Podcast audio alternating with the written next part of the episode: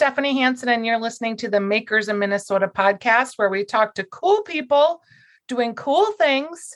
And there is a little talk around town that kind of keeps bubbling up, and it is about quebracho empanadas.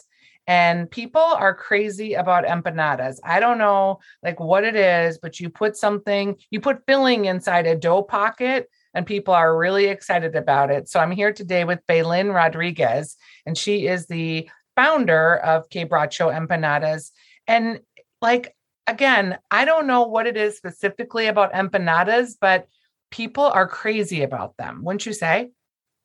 I think so. Yeah. Well, they're such a versatile item that, you know, it just, uh, it's a good item for any kind of situation in your day it's kind of like too i wonder if because people are also really crazy about dumplings like anything that's kind of in a surprise rolled up little packet people get real excited about.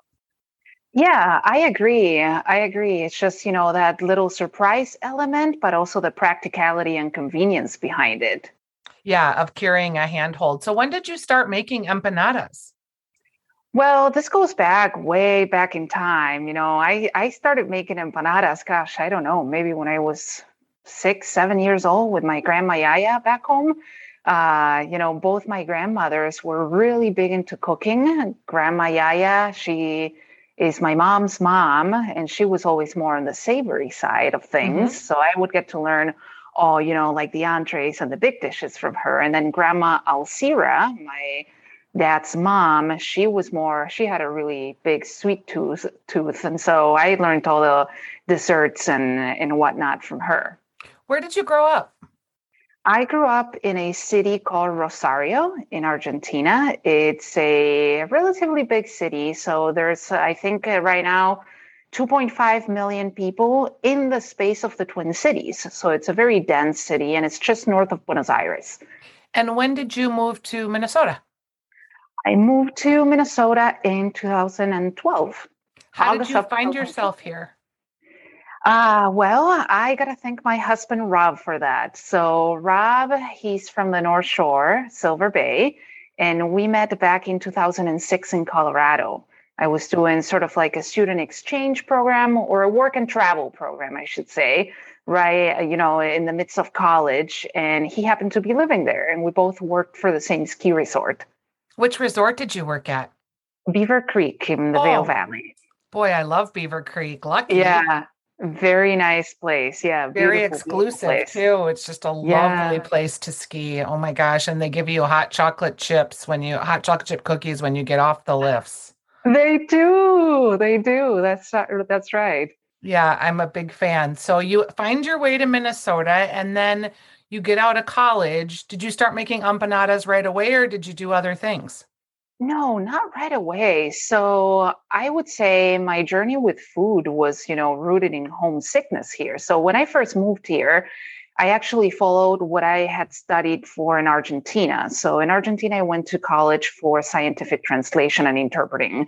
So very different from food. Yeah. I became specialized in medicine and I was uh, doing translation of clinical trial protocols back home.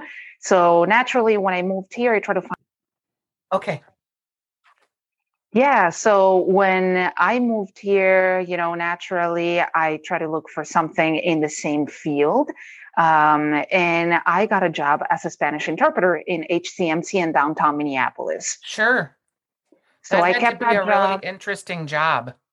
It was, it was, you know, I think it was fantastic because it brought, you know, what I went, uh, you know, what I had studied at home, but then also it connected me with a whole new population and just being able to do work, eh, um, you know, community interpreting. So um, it was exciting from the point of view that, you know, we were in uh, the OR and the ED and, you know, got to learn a lot more about the field, but then also get to know a lot about the human, you know, the, the, the humans involved in the situation. So you get to know a lot of people, a lot of interesting stories, and then you connect on a much more different level. It's not surprising to me that you have this sort of analytical side of you because as a baker or someone who's interested in pastry, you need a lot of precision typically Now, I know empanadas are a little more rustic, but how did you? So, you've always made these, and I assume you started making them for friends and family, and then someone said, aha.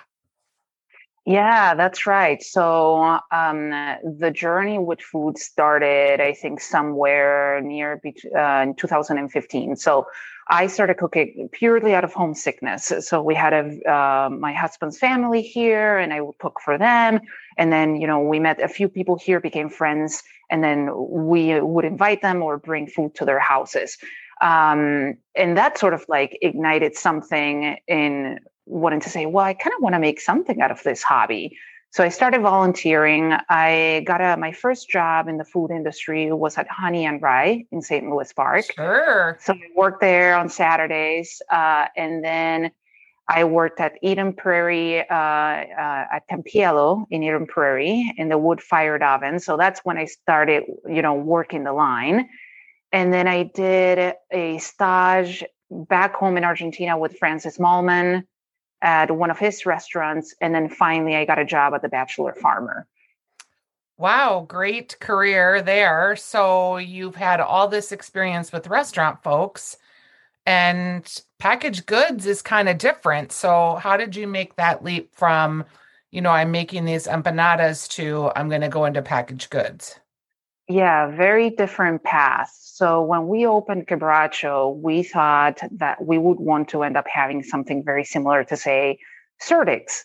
So a meat and cheese. I think you, Stephanie, have seen the work that I did before. You know, in at the Bachelor Farmer, I got to participate a lot in their charcuterie cheese, uh, you know, fermentation program. So I was very, very lucky that way that I got to learn so much, you know, all these detailed recipes and you know, when I left the Bachelor Farmer, I thought, okay, well, maybe I'll try something in this particular niche. But then the pandemic forced us to shut down, and I found myself being furloughed from the hospital. I still had the job at the time. I had nothing with Quebracho because every single event that I had booked until the spring of 2021 had gotten canceled. So my husband and I sat down and we said, okay, well, what do we do now? Do we close for good? do I try something new? Do we give Quebracho another try? And I really wanted to keep the company. It's such a, you know, it has a special place in my heart. It really brings together my my roots, my culture, my story, what I enjoy doing as well. So we said, actually, Rob was the one that said, well, so many people have been asking about frozen empanadas, frozen food in general. Everybody's tired about cooking at home. Everybody still wants to support local businesses. So we said, okay, let's go ahead and do this. We signed up in six farmers markets. We came up with the most basic packaging we could, and off we went to six farmers markets in town to test the product. And when you were at farmers markets, did you just have one flavor or did you do like a vegetarian and then a meat one? We had all three. So we had the flagship empanadas, as we call them, our cheese, uh, I'm sorry, our chicken, beef, and then spinach and ricotta cheese. And right before the pandemic, we also had a rotating program of seasonal empanadas that would change on a monthly basis. And that's, you know, the, that was what we did to highlight the wonderful local produce that we could get here, our relationships with small local farmers. But then obviously with the pandemic, we said, okay, let's just go ahead and focus in these three. And then obviously that is something that we can come back to as the company, the, the new company starts expanding. And how many empanadas were you selling a week at farmers markets? Because that was during COVID too, when they were like basically handing you orders through your car window. Yeah, exactly. So I think the most we got to do at that point must have been anywhere between 70 and 90 dozen a week. Okay, that's a lot. During the pandemic, it, yeah, it was. It was. It, it was amazing to see that people welcomed the concept so well. And at this point now, where are you? Because are you just selling retail? Are you also selling farmers markets? And are you in a commercial kitchen? We are, yeah. So we're not at farmers markets right now. At you know, approaching the end of the, the season here, uh, but we have expanded to sixty stores. We are in three states and uh, have two distribution partners. And then we also do e commerce as well. So Um, I would say that we've grown to anywhere, depending on on the season, right, uh, up to close to 500 dozen a month, uh, a week. Wow. So the pandemic for you has almost been a moneymaker. I mean, because you've completely transformed your business. Yes, yeah, it completely changed who we are. And I think, you know, it made us realize, wow, you know, I, I had no idea, you know, that my grandma's recipes could be such a popular item. And it makes me really happy to see, okay, wow, okay, I can really share these and I can bring the concept to not just the Twin Cities, but now we have people in Grand Marais buying them. We're in Chicago, uh, different places in Wisconsin. So it's it's been very rewarding that way. And do you think you'll just keep on this path and grow with more stores? And what is your capacity? Is there ever a point where you can't keep up? Uh, yes, definitely. I think that what we see for Quebracho is that we want to become a mass retail company or brand at this point, And we would love to continue expanding the name and the brand and bring it everywhere in the United States.